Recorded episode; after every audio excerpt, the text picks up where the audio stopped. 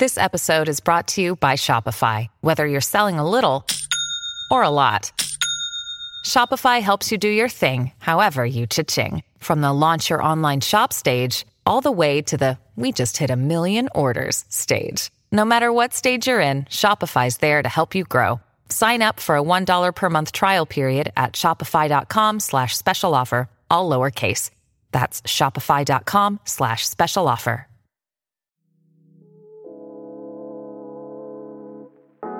Hi, this is Jim. And this is Max. Check out our podcast, The Step Over, the Liberty Ballers podcast network for all of your Sixers needs. Player analysis, game breakdowns, who would look coolest in a headband, and more. Subscribe to Liberty Ballers podcast feed on iTunes, Stitcher, Spotify, or wherever you get your favorite podcasts, and check out The Step Over, a podcast about Sixers basketball. Mostly.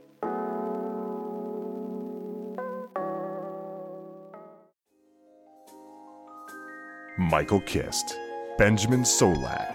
It's the Kist and Solak Show, presented by S B Nation and Bleeding Green Nation.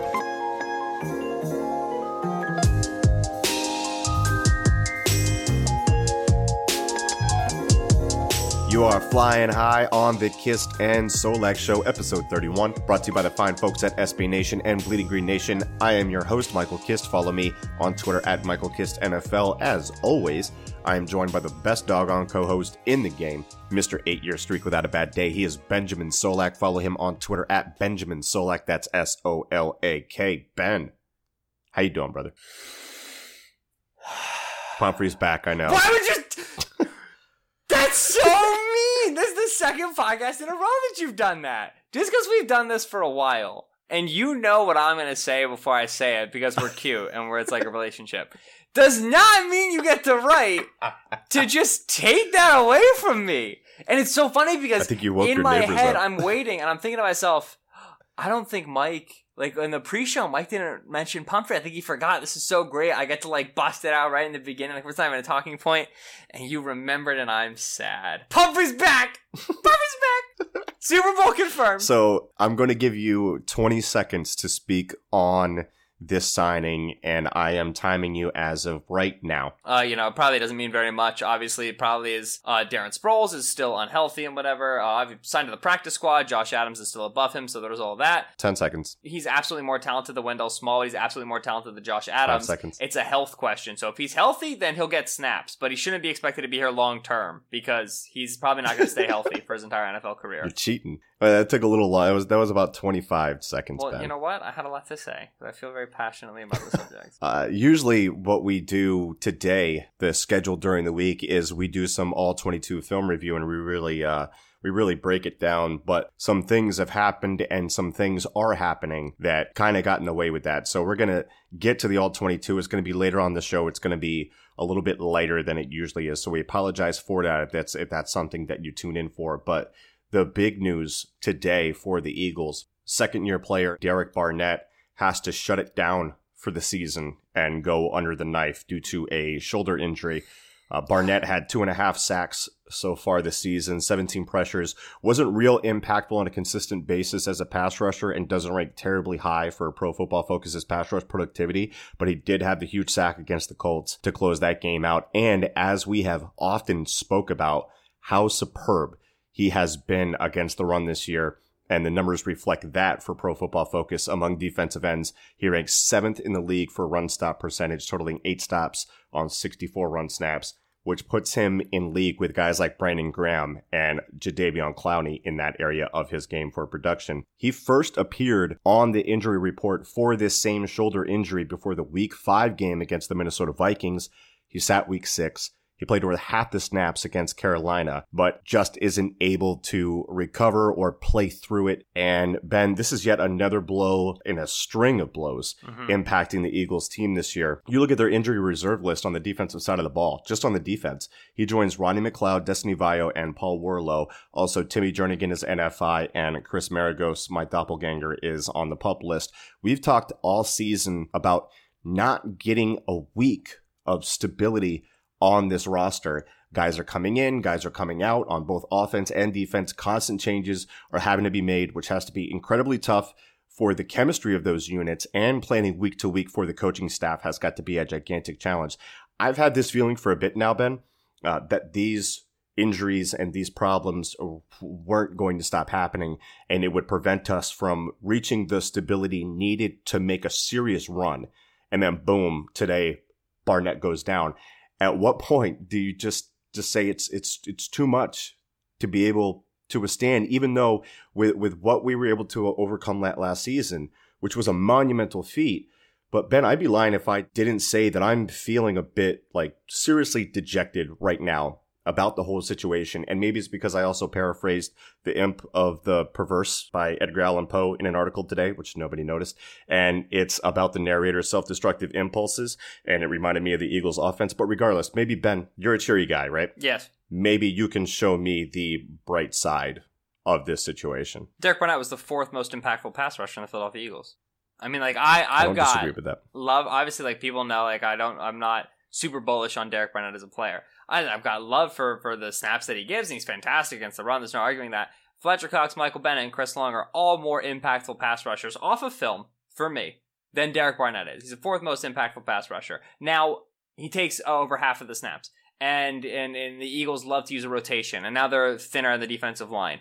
I recognize that that is, you know, can be seen as an issue. To me, an uptick of Michael Bennett and Chris Long snaps is good news, right? Obviously, they have to be conditioned enough to still be at the same speed in the fourth quarter, and that's what we have to uh, see. But for me, like, on, on clear pass rushing downs, snaps that Chris Long is getting over Derek Barnett is good news, in my opinion, in terms of, like, win now sort of a situation. It's obviously not good good news for Derek Barnett's development, uh, and that's what we have to recognize. Right. This is a terrible shame because Barnett seemed to be putting some good stuff together, and his hand usage seemed to be improved. And, you know, I thought he was playing better in year two than he was in year one, which should be expected, but it's good to see, obviously. Uh, and then for this to happen is is terribly uh, upsetting. It's funny. Uh, friend of the podcast, Brandon Ekstrom, just said to me, like, oh, he's perfectly on the uh, on the Brandon Graham track now, because Brandon Graham had a similar setback, and I believe his second year might have been his third year as a pro. And, and I, I've been saying for a long time, if Derek Barnett's going to be a successful rusher, he needs to do so in the mold of Brandon Graham. So it's true, the stars are aligning. I do not think the loss of Derek Barnett and the subsequent addition of Josh Sweat affects the Philadelphia Eagles' defensive line and ability to generate pressure as much as everybody else does. I simply don't. I, look, I was real high on Josh Sweat. I mean, who who'd you have ranked higher, Sweat or Barnett? Probably had a higher grade on Josh Sweat, to yeah, be honest I had with a, you. I had a comfortably higher grade on Josh Sweat. And Josh Sweat, yeah. for you know those of you who don't follow the draft very closely, Sweat fell to the fourth round in part because he has, not dissimilarly to Jay Ajayi, some pretty significant knee concerns, uh, and he had a, a near amputation level injury in his freshman year of college, and his uh, practice counts at Florida State were mandated and moder- uh, modulated accordingly. Right, he was he never was a full practice participant for four years at Florida State, because they just didn't want to risk undue uh, damage to his knee, and he wears the brace whenever he plays. That being said, uh, Josh Sweat is a more explosive player than Derek Barnett from what I see on tape, and I think he's a more powerful pe- player, and I think he's got good length. Derek Barnett has better rush moves for sure, uh, and there's a chance, you know, like, I'm not saying Josh Sweat's going to be as impactful as a pass rusher in year two, as Der- or in year one as Derek Barnett was in year two, but to me, Josh Sweat is a higher ceiling player who could do more for you in the long term. And and with the fact that Philadelphia is probably losing Chris Long after this season, may or may not lose Brandon Graham, depending on his contract situation, and can move on from Michael Bennett if they want to, Josh Sweat has already taken inside and outside reps for the uh, for the Eagles right. in the snaps that he's played. Uh, he has a huge opportunity here to earn a lot of playing time next year and kind of dictate what Philadelphia does with the personnel on that side of the ball. My salient point is this. Yeah. Part of the reason the Eagles' defense struggled in the fourth quarter against the Panthers, and part of the reason that they struggled in other games and against Tennessee in overtime, is because, yeah, they weren't generating as much pressure. But you can't convince me that the issue with this defense is how much pressure they generate. So unless there's a steep drop-off in Philadelphia's ability to generate pressure with the loss of Derek Barnett, which I simply do not think there is, I just don't, then the strength of this defense remains the strength, the weakness remains the weakness, and and so, like, this, there was this big reaction to the Derek Barnett news that, man, like, you know, this season, like you said, like, you're dejected, and the season just feels foregone. I, like, like, we didn't see this level of reaction to the Rodney McLeod news, because at that point we were one and one and we hadn't dropped so many stupid games, and da da da da da da da da. We weren't right off the Carolina Panthers loss, but to me, you know, if you'd asked me before the season who's a much bigger deal to lose, Rodney McLeod or Derek Barnett, it would have been Rodney McLeod twelve out of ten times.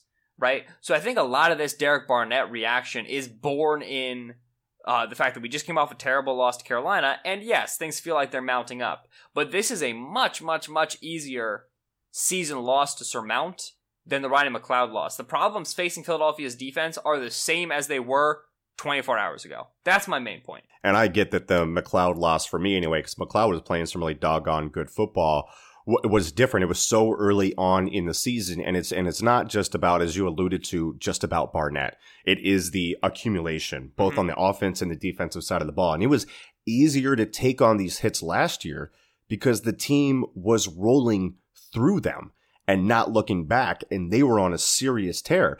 We haven't even gotten started this year. And Doug said this in the presser, and I'm sure he believes it, and there's truth to it. But right now, I don't want to hear that we've been in close games, because bad teams lose close games a lot. There isn't room for error anymore. The hits that we keep continuing to take as far as the injuries go, Ben, again, we just we, we haven't even gotten started. We dealt with these last year because we were rolling, and now we're extremely behind the chains with this three and four start. Mm-hmm. twenty-two percent playoff chance per Football uh, Outsiders. Uh, I wrote about the history of three and four teams in the modern era for bleeding green nation dot com, and only thirty-two point five percent make the playoffs. Only one has won a Super Bowl, and of course it was the Tuck Rule Patriots of two thousand one. Yep. Eight of the last ten teams that started out three and four have gone out one and done in the playoffs, even when they do make it. And yes, many of those teams, perhaps all of them, don't have Carson Wentz, but we as a team, not putting all of this on Carson, of course, are two and three since his return. And the injuries just continue to pile up. We've blown two fourth quarter leads that we should have won. That's what bad teams do. That's what, again, not calling us a bad team. That's just what bad teams do. When teams are executing poorly, regardless of talent level, that's how you lose those close games. This is too talented of a team to be in the situation, and we keep leaking talent. So I feel like it's, it's it's hard to believe that it's going to get better. So you take all of that into account, and I think you can see why, Ben, that I'm I, and I rarely talk gloom and doom. You know, that's not my style. We're pretty level-headed, and we're, we're pretty even keel when it comes to those things. Mm-hmm. Uh, but right now, I'm on a serious ledge. And again, not entirely about Barnett. Can we get a week, just one week, where this news isn't just terrible? Yeah, we got the bye week coming up, so there's probably not a lot of bad things is going to happen then. No, I feel you. I mean, like, I guess it goes back to... It would be easier if we were winning. Yeah. It would be much easier. And, and you know... And not not losing anywhere near the way that we are. This right is now. A good segue. You know whose life would be a bajillion times easier if the Eagles are winning? Be Carson Wentz. Because yeah. Carson's just trying so hard. He's swinging for the fences at every turn. You want to tell him, like, a, you know, three-time F C S champion, Super Bowl winning quarterback who isn't actually a Super Bowl winning quarterback. Like, dude, it's okay. You know what I mean? Like, like yeah. you, uh, like, uh, and and Ben, it's not just him. Every if you listen to the the at the podiums here on Bleeding Green Nation, every single coach, Peterson, Groh, and Jim Schwartz, says that their players, Carson Wentz on the defense, the entire offense, are pressing, and they're trying too hard to make a play, right, and thus they are not doing their job. You can very clearly kind of like circle plays like, oh, Nelson Agholor in this one screen kind of got way too aggressive and he should have stayed behind his blockers and da da da da. And, you know, Alshon Jeffery is on this this little third and five little slant route that he's got going on, uh, you know, in the near red zone to convert, and he kind of just gets right up in Bradbury's grill, and he kind of tries to box him out. He doesn't just create a throwing window and whatever. Like, you can go and like nitpick on a lot of stuff.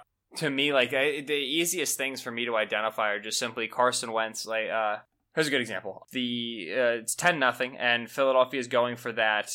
Uh, they they eventually score the touchdown, throwing to Dallas Goedert, the little one yard route going back there. Uh, they had Goedert open on that little skinny post they love to run in the middle of the field. Oh, they did that. It was like the double China eight.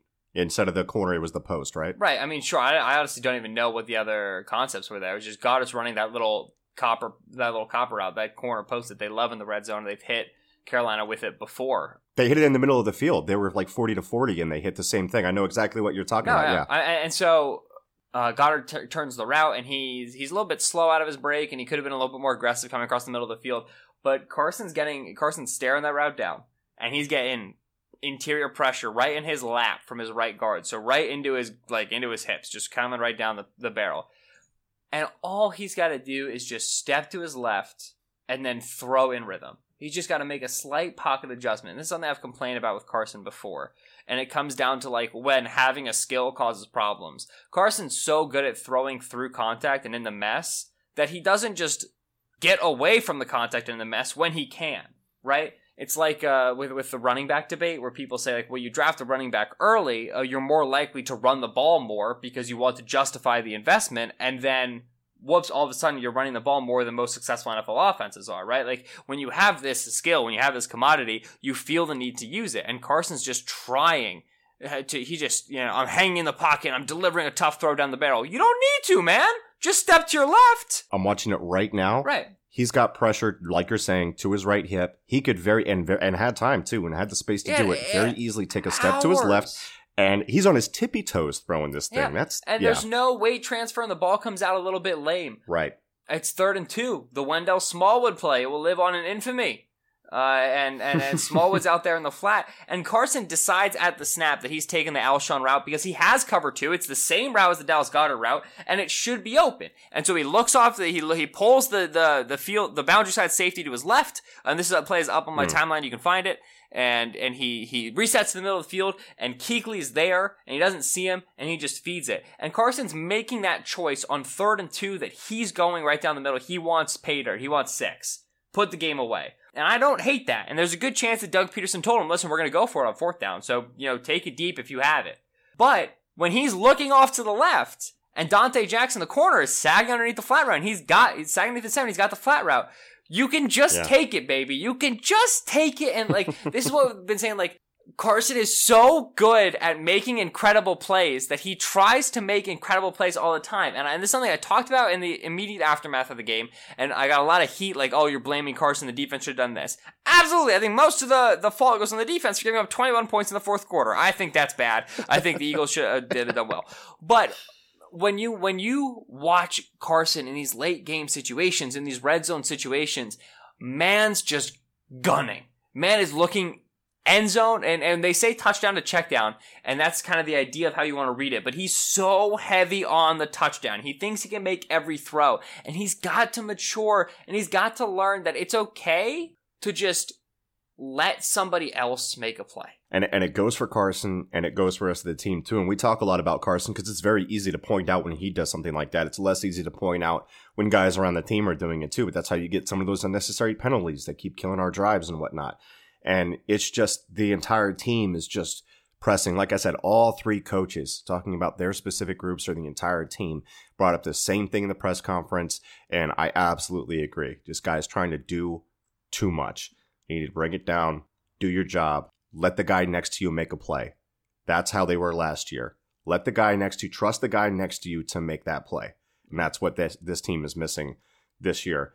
I have one and a half more offensive points I'd like to make, and then I know that you have stuff you want to talk about on the defensive side of the ball. So do you want to break it up that way? We were going to talk about some trade options and whatnot, but I kind of like this through line of doing the uh, the all twenty-two talk as we address these issues better. Yeah, we gotta we gotta give them a reason to keep listening for the Patrick Peterson info. Oh, spoiler alert.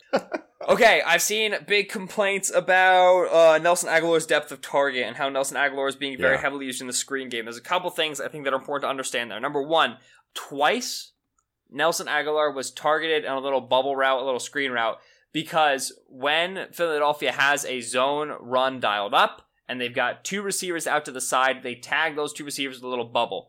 And what Carolina was giving Philadelphia as they were blitzing that nickel over Agholor in the slot. And both times, Agholor keyed it, Carson keyed it, and they just threw the little bubble to Agholor. One time, it was an opening play, first and ten, uh, uh, first play of a drive. And then the next time, it was uh, one of the first plays of the drive uh, in the fourth quarter, right? And it only went for two yards. And it was the second time they did it. And Eric Reed, the safety, keyed it because he knew when the slot corner blitz was coming that that bubble was going to be mm. tagged behind it. That's something Philadelphia has always right. done. And so it's not as if Doug is never running Agholor deep.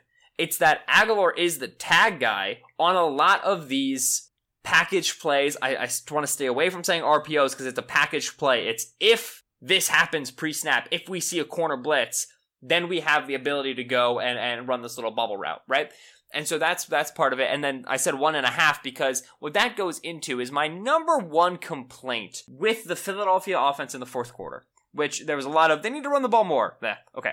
Two drives, you're looking to chew up clock, and there were three screens ran. One of them was the bubble I just referred to, and two other ones were drawn up screens. Right. The last play... In, in, for me, which I, you know, I'm sure Doug is a reason why he's running them. The last play for me when I'm trying to chew up clock that I'm running is a screen play. There's a couple reasons why. One, you're getting the ball to that player four yards back with the chance that his blockers didn't get out in front of him. Just run a running play. It's basically the same thing. Right. It's just the blockers are already going to be there, right? Like, and they're all keyed into the running back anyway. That's not like third and thirteen, you dump it off because you know they're playing soft. Right, or, you know, they're also throwing little, like, you know, like tight end screens or whatever, da, da, da, da. Right, but you're right. Everybody is very uh, aggressive coming downhill on the defense because they're expecting short stuff that's high completion percentage. And that's my next complaint point. I don't really think screens are that high completion percentage, all right? Because if something goes wrong, you have to bury the football, right? It's incomplete. Yeah. It's done. You're throwing into so much traffic. I don't really think it's a high percentage throw that's definitely going to keep the clock running. And then my third and final complaint is that most of the time, like you said, a screen like a third and thirteen, screens rarely go for five yards. Screens either go for negative three or twenty, and you don't need twenty, and you definitely don't want negative three, right? Philadelphia got into yeah. a third and ten situation and into a second and eleven situation on these, their two final drives they're trying to run out the clock because they lost yardage on screens. Where simply, you don't, like, if that screen hits, you've got a first down, and that's obviously great. But you don't need a first down. You're not, like, you're not racing the clock trying to get downfield here. We do not need chunk explosive plays late when we're nursing a lead. Get me yeah. four yards. Eh, mm-hmm. Right? And, and maybe your running play is, maybe your four yard play is a running play. Maybe it's mesh sit, which they didn't run at all. Maybe it's slant flat, which they ran once and it worked well and they didn't run it anymore. Like, maybe it's just Zach Ertz curling across the middle of the field and sitting between his zone, which they ran twenty-five billion times and it works every time. Yeah. Right? I don't... I mean, they did it. Right. They called two R P Os in that situation and that's perfectly fine. Because, I mean, yes. they're, they're going off the box numbers. That's right. pr- Run the inside zone with the backside replace slant with Alshon Jeffery. That's what Jeffrey's here for. What it comes down to for me is I... If there's one thing about Doug I've never been able to get my head around or understand, it's when and how he chooses to run his screens. Because he, to me, always runs his screens at, like, the spot. Like, I'm conditioned by Andy Reid. Andy Reid taught me you run screens inside the thir- uh, opposite of thirties. Like, thirty to goal line or goal line to thirty, that's when you're running screens. That's it. Doug runs his screens usually at, like, the forty-five. Uh, when you're like, clo- or like at the forty or the thirty-five, like when you're close to field goal range, yeah, he throws the ball behind the line of scrimmage, which I do not get. Uh, and then he's also throwing them in these late game situations where I just don't understand, right? And and I very firmly believe there's a coaching point there that I just don't know, right? Because I don't think it's it's on accident, you know what I mean? I don't think he like, yeah. you know, just closed his eyes and, and put his finger down on his play sheet and, oh, it's a screen, you know, obviously not. But those... That's that's what I took away from. I'm not so much worried about the lack of running game as I am the high incidence of the screen game. I don't think it's a high percentage clock-eating throw. I don't. Are you counting that touch pass to Agholor that's basically a jet sweep as as like a screen? Because it does involve uh, getting that outside perimeter wide receiver, uh, blocking up the cornerback, which Jordan Matthews did not do. No, it's a run, and that's, yeah, I mean, like, you count that as a fourth screen. That's, that's a good point. It's not as slow developing, so you're not as, as uh, likely to get the defense coming back and then coming back forward, so I'm I'm I'm aware of calling it a screen. To me, it's a run, uh, and that's another thing yeah. that's going to affect Aguilar's depth of target. Yep, and that's kind of why I brought it up too. Also, the play after that, what killed us in the fourth quarter, the Panthers brought a blitz from the outside to the left of Jason Peters, and then they brought a delayed linebacker blitz. Now, what that blitz on the outside with Mike Adams did was when Corey Clement took the play action, he immediately went to help Jason Peters. Mm-hmm. That cleared the inside lane because Jason Kelsey was on the one tech who slanted, created a lane for delayed blitz by Luke Kuechly, who was an absolute monster this game. Monster. But that was free money for him coming free. Right. We got out. We got out schemed there. And that was a huge play. Green dog. A big swing for us. Right. We were on their side of the field and we just and, and, and we stalled out because we couldn't execute. I mean, that was simply you watch that play and you go, yeah. You know, that's just, that's Luke Kuechly just choosing to make a, a crazy play. And that's a situation where, and I, I talked about this um, I think immediately after the game, I think I posted about this, and this goes back to Carson, you know, heroism and trying to make plays.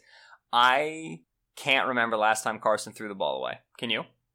I don't think he has one throwaway in the entire twenty eighteen season, which is... He's got two. It's it's bananas. It's, it's the one where he's like... B A N A N S. Those don't count, all right? Being in the grasp and chucking it backhand at the nearest receiver don't count. And here's what's annoying. I watched that play in slow-mo three times.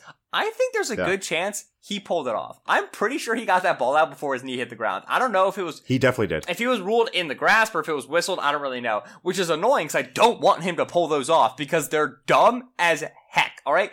You can like, yeah. oh, like when it's the running back and you're in space. Not when there's like a bajillion people around you and the tight end is like all the way past the numbers. Like, what are you doing? Yeah. But my thing is, all right, so you're there and you try to break the Kuechly tackle and you're unable to break it and you're chucking it, you're trying to get rid of it and whatever. Like this is a situation where Carson goes, I've broken this tackle before. I had that crazy play against the Redskins. I can break this tackle. Well, yeah, you can, but it's a low percentage chance. And so yeah. you've got a big lead.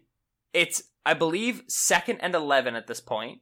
If you just get that ball out of bounds, third and eleven instead of third and eighteen, and, and as commentators always say, it's a different, there's no play in the playbook for third and eighteen. I mean, there isn't, right?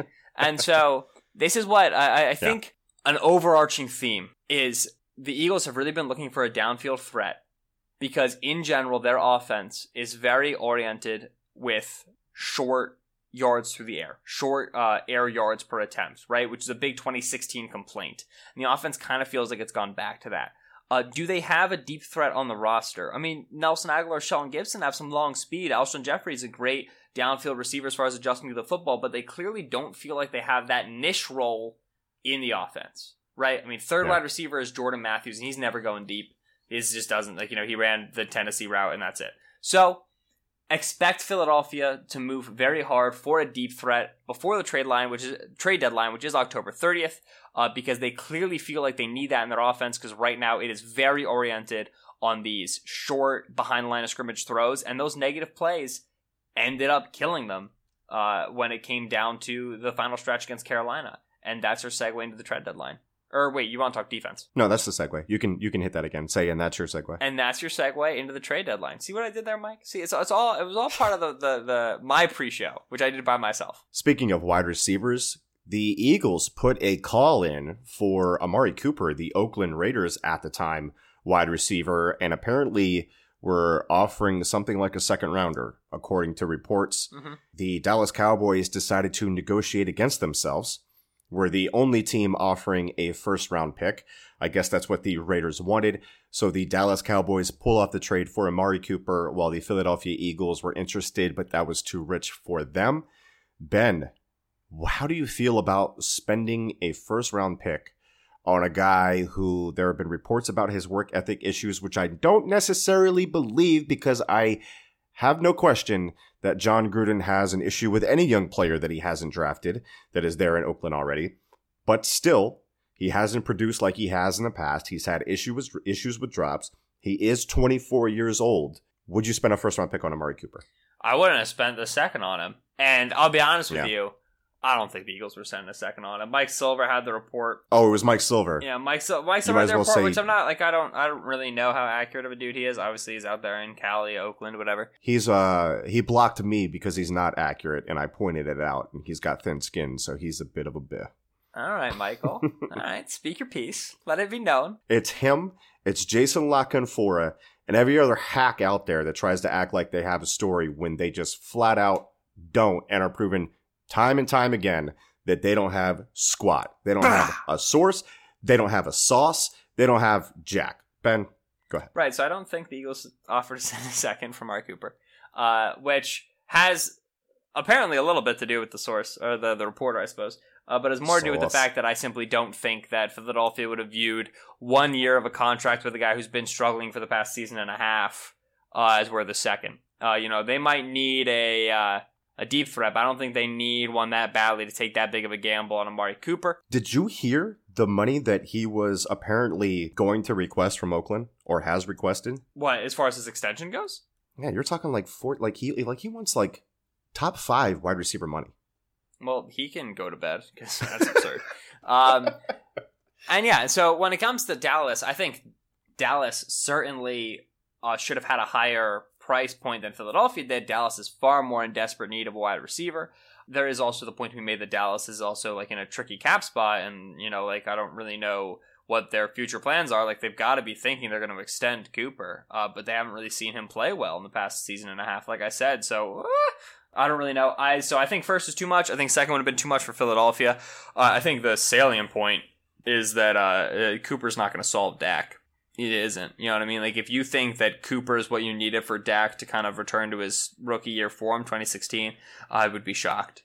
Uh, that that I don't really think that's founded. Uh, this is the third wide receiver that Jerry Jones has traded a first-round pick for. The rumor was that he traded this first-rounder because they were dead set on picking a first-round wide receiver in the draft, uh, and they didn't see anyone better than Amari Cooper, which... I mean, okay, maybe there's no receiver in the draft better than Amari Cooper. That's fun revisionist history. That's so. That's very convenient. Number one, there is, in my opinion. But number two, right. There are exactly zero teams in the league who have decided which position they're taking in the seven months away N F L draft. Like that's that's that's what I mean. As my dear mother would say, a hunk of baloney. That is absolute claptrap. There is no. That's that's complete. Justification by somebody in the building. Like, oh, we were yeah. going to take a wide receiver anyway. You mm-hmm. don't know that. Shut your mouth. Uh, yeah. So I'm glad the Eagles didn't spend the second. I'm even gladder the Cowboys spent the first. Uh, I think it will improve their offense, but I just don't think it'll it'll solve Dak at all. So there are rumors that the Eagles could improve their defense with a trade. Before we get to Patrick Peterson and talking about him, I do want to talk briefly, because I'm very annoyed by it, about this twenty-one unanswered points that the Carolina Panthers put up on this Eagles defense. Uh, I want to correct myself. I said prevent defense prevents you from winning the game. I wasn't saying that was the case. I was wondering if that was the case because we were working off the broadcast version. The Eagles didn't play prevent. They played the same old defense that they've been playing for the majority of the season. They actually mixed in some coverages during that run. They played some cover zero, where they got lucky that they didn't get burned on a touchdown because McDougal can't cover anyone. Uh, he was a liability that entire but, time. But, but, we can't put Rasul on the outside, put Jalen Mills on the inside. Shout out to Schwartz. So instead, we take the street free agent and Ugh. start him. Dude, did you see that? Did you see the one throw where they had like the little out and up and McDougal was completely lost? And like Cam like flooded it up there. And I think like a, a huge wind gust came and knocked it down because that was a sure six. That was a sure six to McDougal got burned on. Then the next drive, Jalen Mills has words on him after a play because they're running their cover three shell, and McDougal he doesn't does get not into the move. Flat. He doesn't, he doesn't get into move. the flat. He doesn't sink into there at all. It's yeah. so bad. So yeah, he can't get there. And I mean, whenever they played cover two, they had a good they had a good combination for it, and they stretched them vertically, and they were able to uh, the Panthers were able to convert. Whenever they had man coverage on, they had man beaters and they had rub concepts and they beat them with those. And it was like one big play on each of those drives. You know, I had the Mills falling down or whatever the case was. But this was not a defense that I felt switched the plan with the lead. They just sucked. They just like it. The, the execution was just completely lacking on the back end.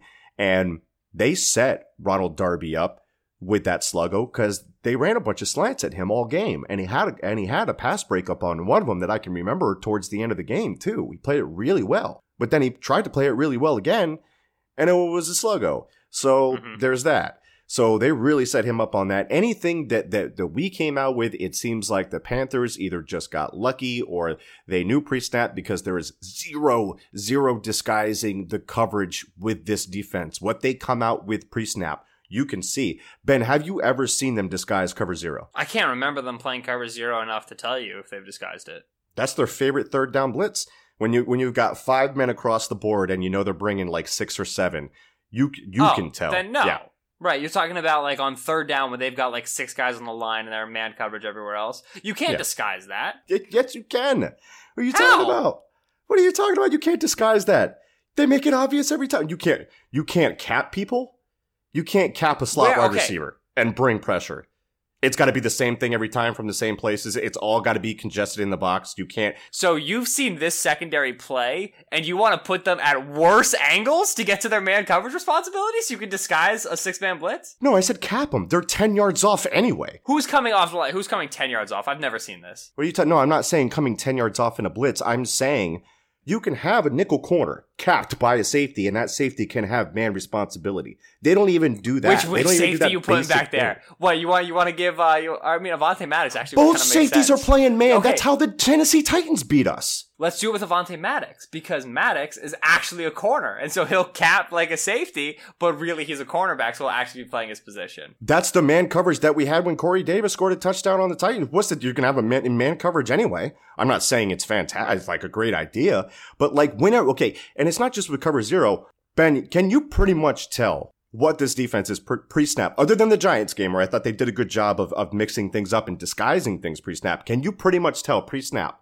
what this defense is? I thought, and I'll go back and I'll look, that they did a pretty good job, especially in the first half, disguising and switching zones. That was, I'll go back and look. What about in the second Se- half? Listen, we talked about it in the in the post uh, in the post-game pod. I do not know why Schwartz went so heavily to man in the end of the game. That being said, The the big issues there at the end of the game were the fact that his corners in man weren't able to string together enough good plays to get the Panthers off the field, right? But you do kind of have to know your personnel and be able to say, we probably can't play this much man coverage regardless. Which they didn't, and I, and I like that they mixed it in. I was totally fine with that. Okay, so you're totally fine with it. No, no, no. I'm saying I'm fine with them mixing in man. Right. Like I, I, I don't have a, I don't have an issue with that whatsoever. Yeah, me neither. What I'm saying is, every now and then, give a cover zero look and drop into coverage, or do something different, oh, or bring someone from okay, a different okay, angle. Okay. All right, I, I I am down for give a cover zero look and then drop into coverage. That is something I will say I have never seen. I will agree there with you, you on that point. I'm glad we. I don't. I don't like. I'm not. I'm not looking for these. Like, I don't want them to be like lining up, like looking cover three, and then all of a sudden be sending people from all willy nilly. That's not this defense, and never will be. No, no, absolutely not. I'm just saying, I can tell every time they're bringing people and where they're bringing him from, and I've got an obvious matchup choice as a quarterback that's got an eight yard cushion that I can pick apart at will. That's why those blitzes aren't getting there, because they get the ball out so damn quick, and we don't have the guys to man cover it anyway. So every right. now and then you got to throw in a little a, a little bluff, even if you just drop one guy as a robber. Do, do, do something different that disguises what you're doing. It's so vanilla pre-snap. That's what I'm frustrated with. Write something about this and convince me on it. Okay. And I'll give you percentages, and I'll give you fancy charts, and I'll do all that stuff. Or I'll just wait until you forget about it. Ben, one way that we can improve this defense. Look, Patrick Peterson's out there on the, on the trade market. His cousin, Brian McFadden, is saying, or has said, that it's the, the Saints- funniest sourcing of a trade I've ever seen in my entire life. Brian McFadden keeps tweeting out, like, teams interested in Patrick Peterson, Saints, Eagles, Patriots. Source, Patrick Peterson. And it kills me every time. So those were the teams interested in Peterson. The Saints made a trade on Tuesday to acquire embattled Giants cornerback Eli Apple for a fourth round and a seventh round pick. I don't know why they would do that. Uh, that may take them out of the running for Peterson, because they were already lacking draft capital anyway. Ben, may I ask you a question? Your hand, uh, you may go. If I told you you were trading a fourth round pick and a seventh round pick, would you prefer to be receiving Jarvis Landry or Eli Apple? Jarvis Landry. Yeah, well, that's literally like pretty much what exactly the trade compensation was for Landry. Really? Yeah. So what? And so Michael Bennett went Eli for, Apple for a fifth. Equal, yeah, Michael Bennett was a fifth. What? I can't I can't believe any team would be willing to say, we'll send a fourth round pick for Eli Apple.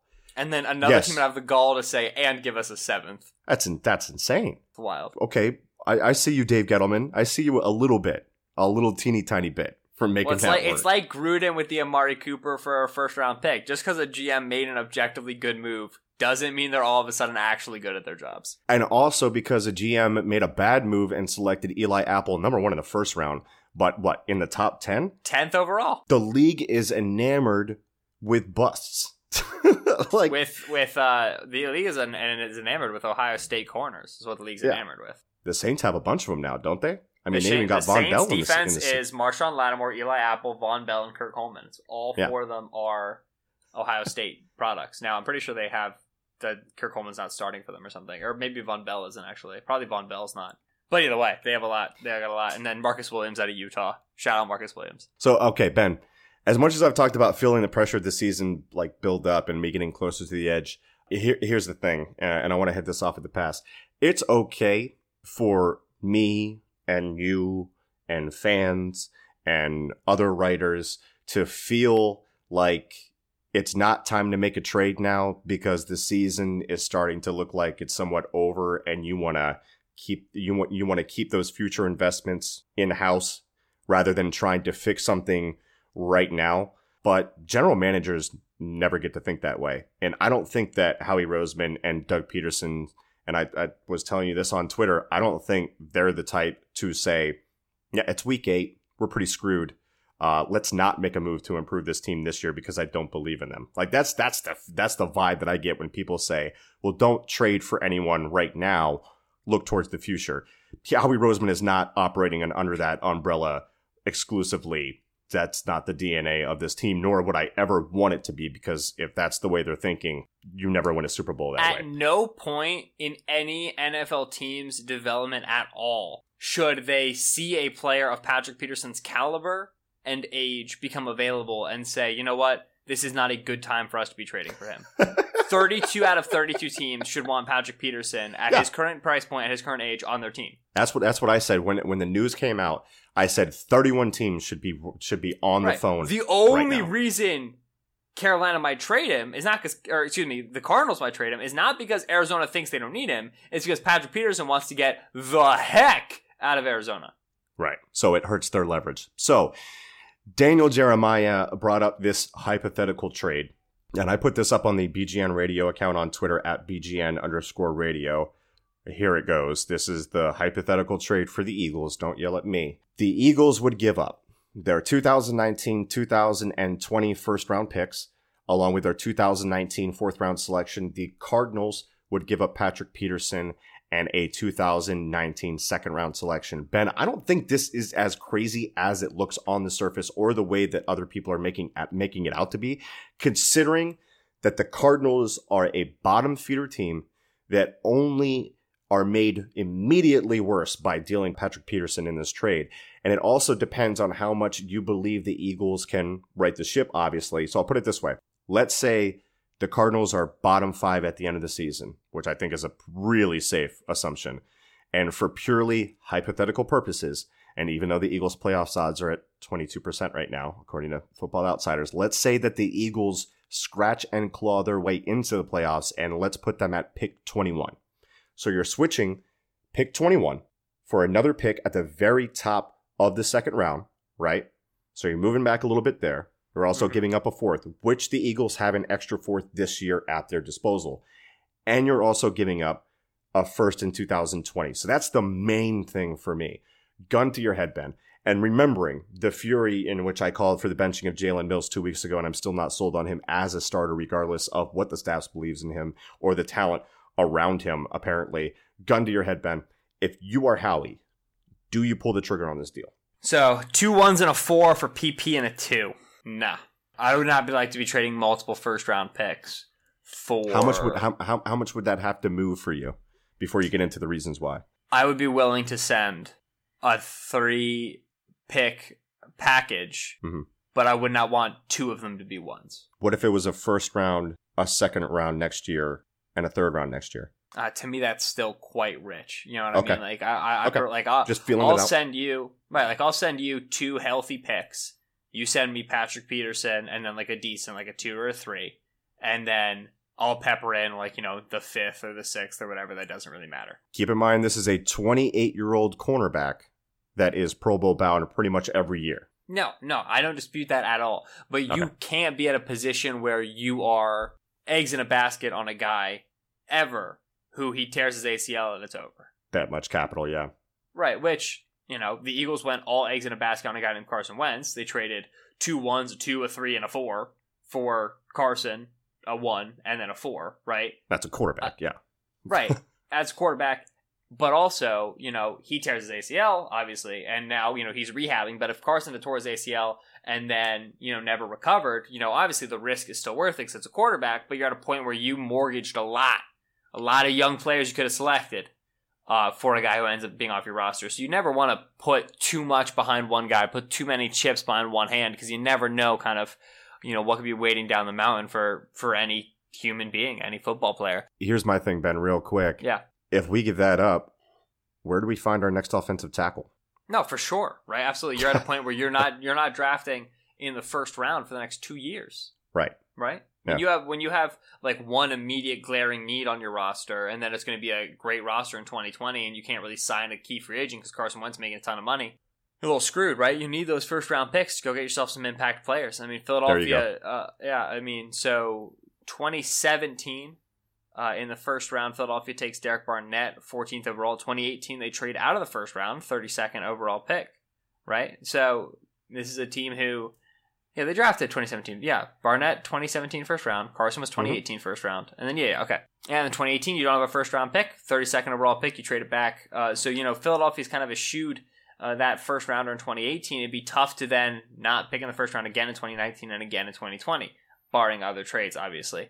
With the way your corner room looks, with Ronald Darby's contract expiring at the end of this year and Jalen Mills is expiring at the end of next year, you very much want to be moving one of those two players in the Patrick Peterson trade. That is your priority, right? Mm. Because you you you have a mess. Like you have a, you have too much to handle. If you have Peterson, Darby, Mills, Douglas, Sidney Jones, Maddox, all in the building, that's so much. That's like obviously you know too much of a good thing. Like it doesn't sound realistic, but when one guy starts playing bad, well, there's going to be a lot of pressure to put in one of the other guys, and then you've got a lot of tumult and upheaval. You have, like, too many options. You know what I mean? Like, right now, Philadelphia's already got a lot of options at corner, and that's why so many people want so many different things, and sticking with Jalen Mills, da-da-da-da, this is all a problem.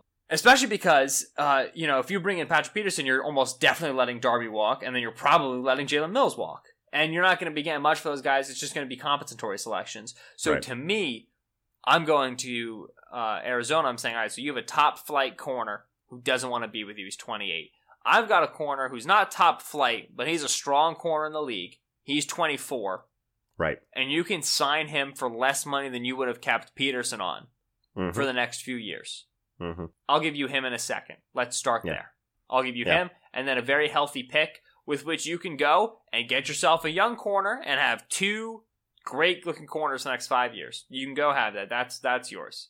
You know, uh, you can go and you can get yourself two offensive tackles in round two, and then Josh Rosen's not going to die. And then go get yourself a running back with that nice, you know, that nice second round pick. So, and we'll call you about David Johnson next year.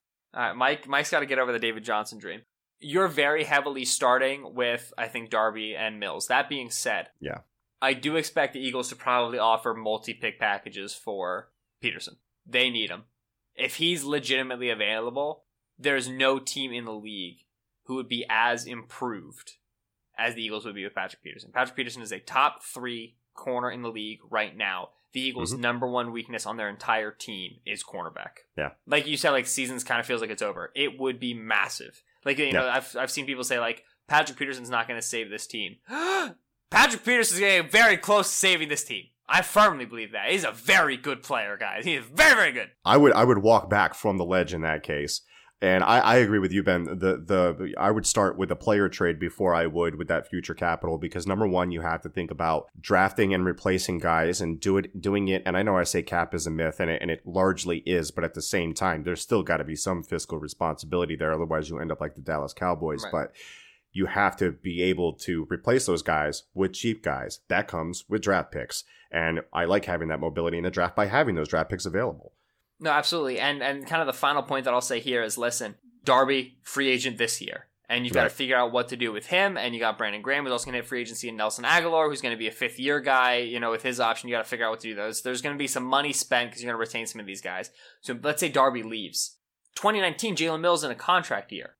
And so unless Mills starts playing much better to the point where you want to retain him as your starter, Philadelphia is going to need to acquire a starting corner, either to be outside Darby or to just be a starter because both Darby and Mills are gone. Right. And they're, you know, it's probably like, okay, maybe it's Douglas on the outside, maybe it's Sidney Jones on the outside, who really knows, right? But they're going to need to acquire a starter within the next two years, unless you want them to, one, re-sign Darby, which probably means Brandon Graham walks, or two, re-sign Jalen Mills. Like, you have three options as a fan. Either one, Darby stays, Brandon Graham goes. Two, they re-sign Jalen Mills. He continues to start. Three, they go get a corner by twenty twenty. So if you're worried like, oh, this is reactionary, you know, this isn't a long-term look, well, they're going to need to go find themselves a corner at some point.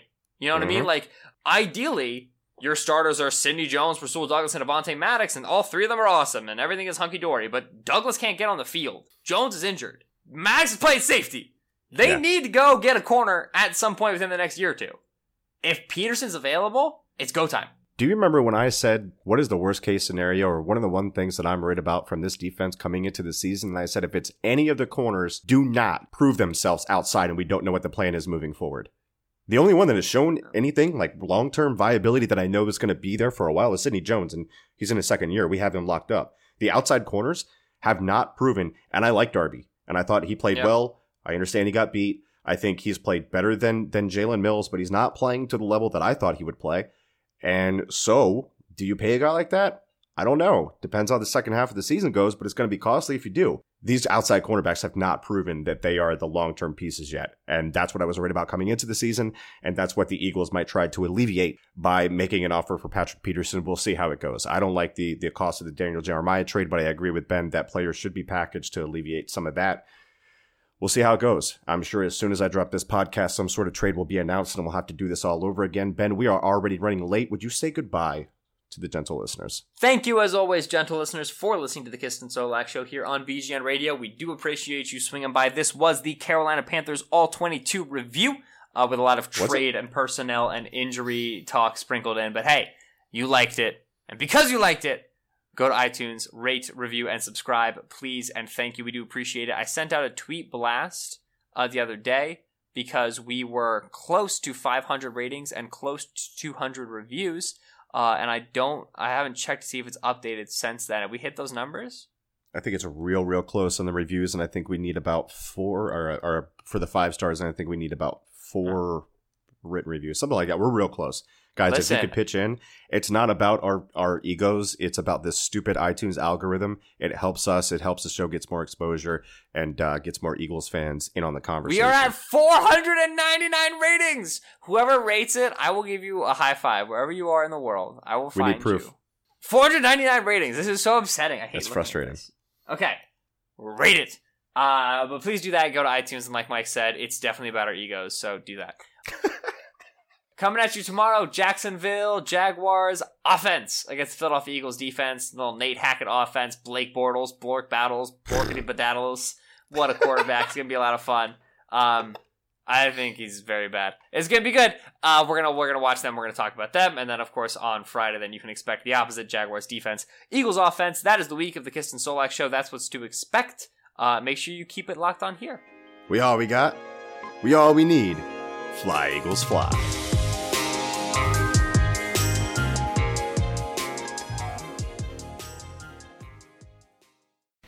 Hello, you're listening to Simone de Rochefort, one of the hosts of The Polygon Show. It's a show all about the video games that you'll never have time to play, brought to you by four friends who are just as passionate about food, soft drinks, and T V shows as we are about video games. Every Friday, we bring you a new hour of personal stories, like how we found the best way to play Yakuza Zero, or even what happens when you play so much Zelda that you hurt your hands and can't play games anymore. Above all, we just have a really good time talking about the games that we love. Check out the show on Apple Podcasts or your favorite podcatcher. You can also find us at Polygon Show on Twitter and send a tweet to say hi. Thanks for listening.